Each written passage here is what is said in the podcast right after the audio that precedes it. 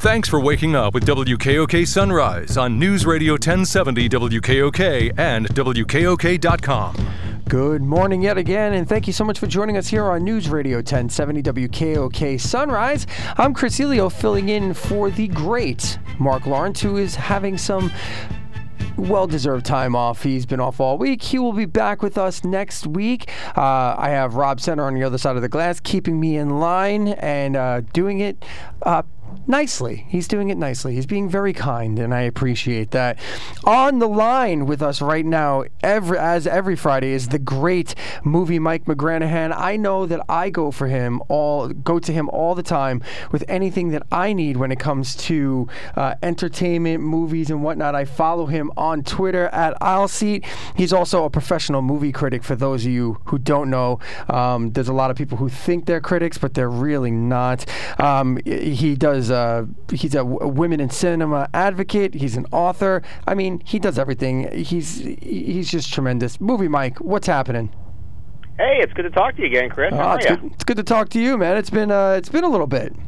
It has, yeah. We've talked a few times online, but haven't actually spoken using our voices for a little bit because you know this whole quarantine thing that we're all under. Yeah, no, absolutely. It's it's hard. We can't even like you know we we can't even like catch you on a early Friday morning at the theaters these days, huh? No, I've pretty much been home since March. It's it's weird, um, not going anywhere and and not having theaters open, but staying busy despite all of this. So.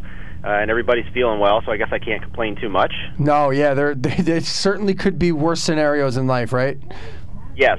So what do we got going on this week? What's what's what's happening in movies right now? Okay, well, there's a couple really interesting movies coming out today. Now, of course, drive-in theaters are open, and some horror movies have been successfully playing drive-ins, and there are a few scattered indoor theaters around the country. Uh, but there's a movie opening in a, in select theaters and on demand, so that you can rent it from your own home, called The Rental. Now, do you know Dave Franco, the actor who was in Neighbors and Now You See Me? Yes. Well, he makes he yeah he's a good actor. He makes his directorial debut with this film, and it's about this couple played by Dan Stevens and Alison Brie who rent a weekend home uh, near the beach with two friends. And I'm not going to spoil anything here, but they get to the house and they realize that there is something very very wrong here, and that the guy who rented it to them might have sinister intentions. And then the movie goes from there. And what's great about it is the tension just continually ramps up the whole movie as you learn more and more about what's happening and why it's happening. And uh, the performances are great. It's a very character centered story. And uh, it's called The Rental. So if you're looking for a good thriller to get in your own home, you can use whatever on demand service you use to rent that today. You can rent the rental. You can rent the rental, yeah. That's funny. And uh, isn't it uh, like drive through, drive through, listen to me, drive in movie theaters? Isn't that kind of like a big horror thing to begin with? Yeah, horror movies always play better, I think, at drive-ins, uh, simply because a lot of times they're lower budget. You get the atmosphere of being outside in the dark, and usually there's trees surrounding uh, the edges of a drive-in theater, so you get that sort of woodsy feel. Yeah, they're they're a natural, and they've successfully played in drive-ins. You know, going back to the 50s and the 60s with stuff like Herschell Gordon Lewis's movies, like Blood Feast, that he made specifically for drive-ins. So yeah, horror and drive-ins go together like peanut butter and jelly. Right. So they should do, they should be doing well this summer, hopefully. They are. They're having a boom in business because uh, the majority of, of indoor theaters are closed. So uh, people are going to the drive-ins when they want to see movies, and uh, I think it's exciting. I hope that it helps them to stay around. Yeah, absolutely. I, I, I enjoy the uh, the nostalgia of going to a drive-in movie theater. Absolutely. My only problem with them is that now that I have two kids, I can't stay awake past ten o'clock. Yeah, no, that's that's definitely a challenge. So yeah, I used to be able to go and sit through a double feature, and now I'm I'm asleep by ten o one. Right. I remember I saw Empire Strikes Back and Firefox. Wow. Yeah, Clint Eastwood in in like Eastwood, a yeah. fire, yeah, in like a jet or something. I don't know. We're, we're chatting. Nice. Yeah, I remember that movie. Yeah, we're chatting with movie Mike McGranaghan. He's uh, he's an actual professional movie critic, not like the rest of you keyboard warriors uh, on uh, Twitter. Uh, I follow him at Aisle Seat on Twitter, and he's always got interesting stuff there. Um, I don't want to. Try, I, I don't know what else you have to review, and we'll get to that in a moment. But I have a question for you that's actually on my mind. We were talking about uh, movie you know, uh, drive-in movie theaters and you know, scattered movie theaters.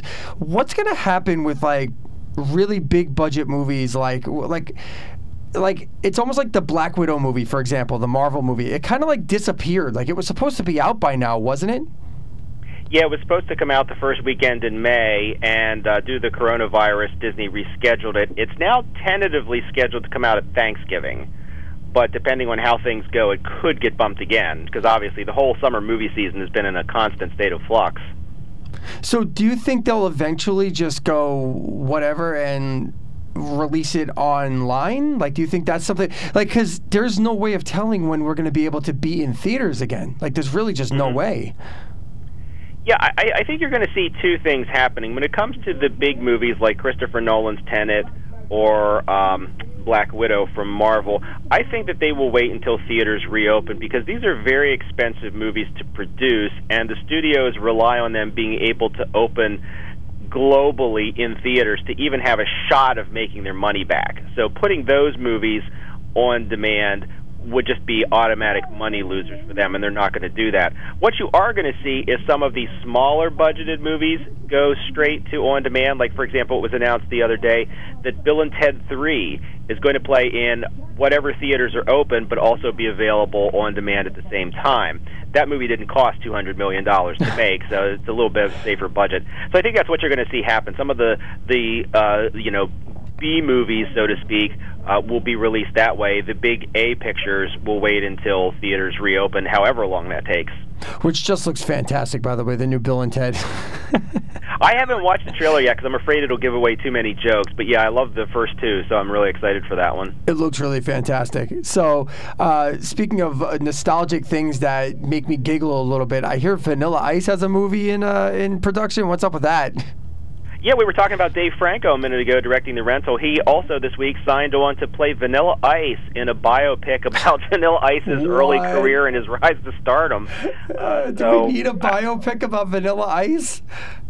Yeah, I mean, I guess anybody can have one these days, but uh, my hope is that if they're going to make one about him, that it's not a serious biopic. I hope it's one of those like uh, like Tim Burton's Ed Wood movie or something, where it's got a little bit of a humorous, self-aware twist to it.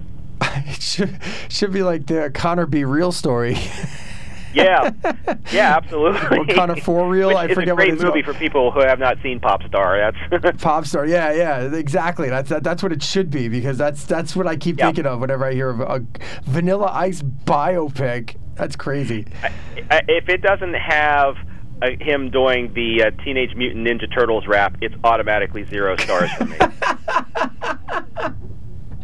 If that's not in there, forget it. Thumbs down. That's fantastic. That's just that's wonderful. And if we don't finally get the truth that he purposely stole the under pressure uh, riff, Yes. Absolutely, and his lame excuse that there was a slight, imperceptible difference Right. between his version and theirs. that's wonderful. That makes me want to see this movie so bad. That and the Fred Durst director directorial debut that happened like what last year. Oh yeah, the one with John Travolta. Yeah. Oh, that was awful. that was so but, but you know, it, when it, I like sometimes to watch bad movies. There are some movies that are bad, but they're bad in an interesting way. And Vanilla Ice's movie, Cool as Ice, is one of those for me. Absolutely. I've seen it a couple times, and it's I will never say it's a good movie, but it's so bad in a very interesting and engaging kind of way. So uh, the bar, I think, is set pretty high there. It's got to be better than Cool as Ice. Yeah, definitely. It definitely has to be. And then finally, um, on, on my notes here, I see that uh, you had mentioned it briefly, but if you want to go into greater detail, Tenet was de- delayed again. Yeah, Tenet was supposed to open uh, later this month, and because of the coronavirus, Warner Brothers has just pulled it from the schedule, and they have not set a new date. What this has done is it's set in a ripple effect. Last night, Disney bumped Mulan again to an indeterminate date, and the theater chains like AMC, they were supposed to open July 30th. They've now announced that they're going to push their opening back. So uh, we won't be able to set foot into our local theater until at least the end of August. So Jeez. everything is sort of a domino effect here uh, because of Tenet. Wow. Well, that's uh, that's unfortunate, but you know, safety first, right? Safety first. Uh, nobody wants to get into a theater more than me, but I want everybody to be able to go back safely and enjoy themselves. Movie Mike McGranaghan, everybody. Thank you so much for your time. Always check him out at Aisle Seat on Twitter. He's always got something interesting out there. Good talking to you, man. Good talking to you, man. Have a good one and stay safe. You too.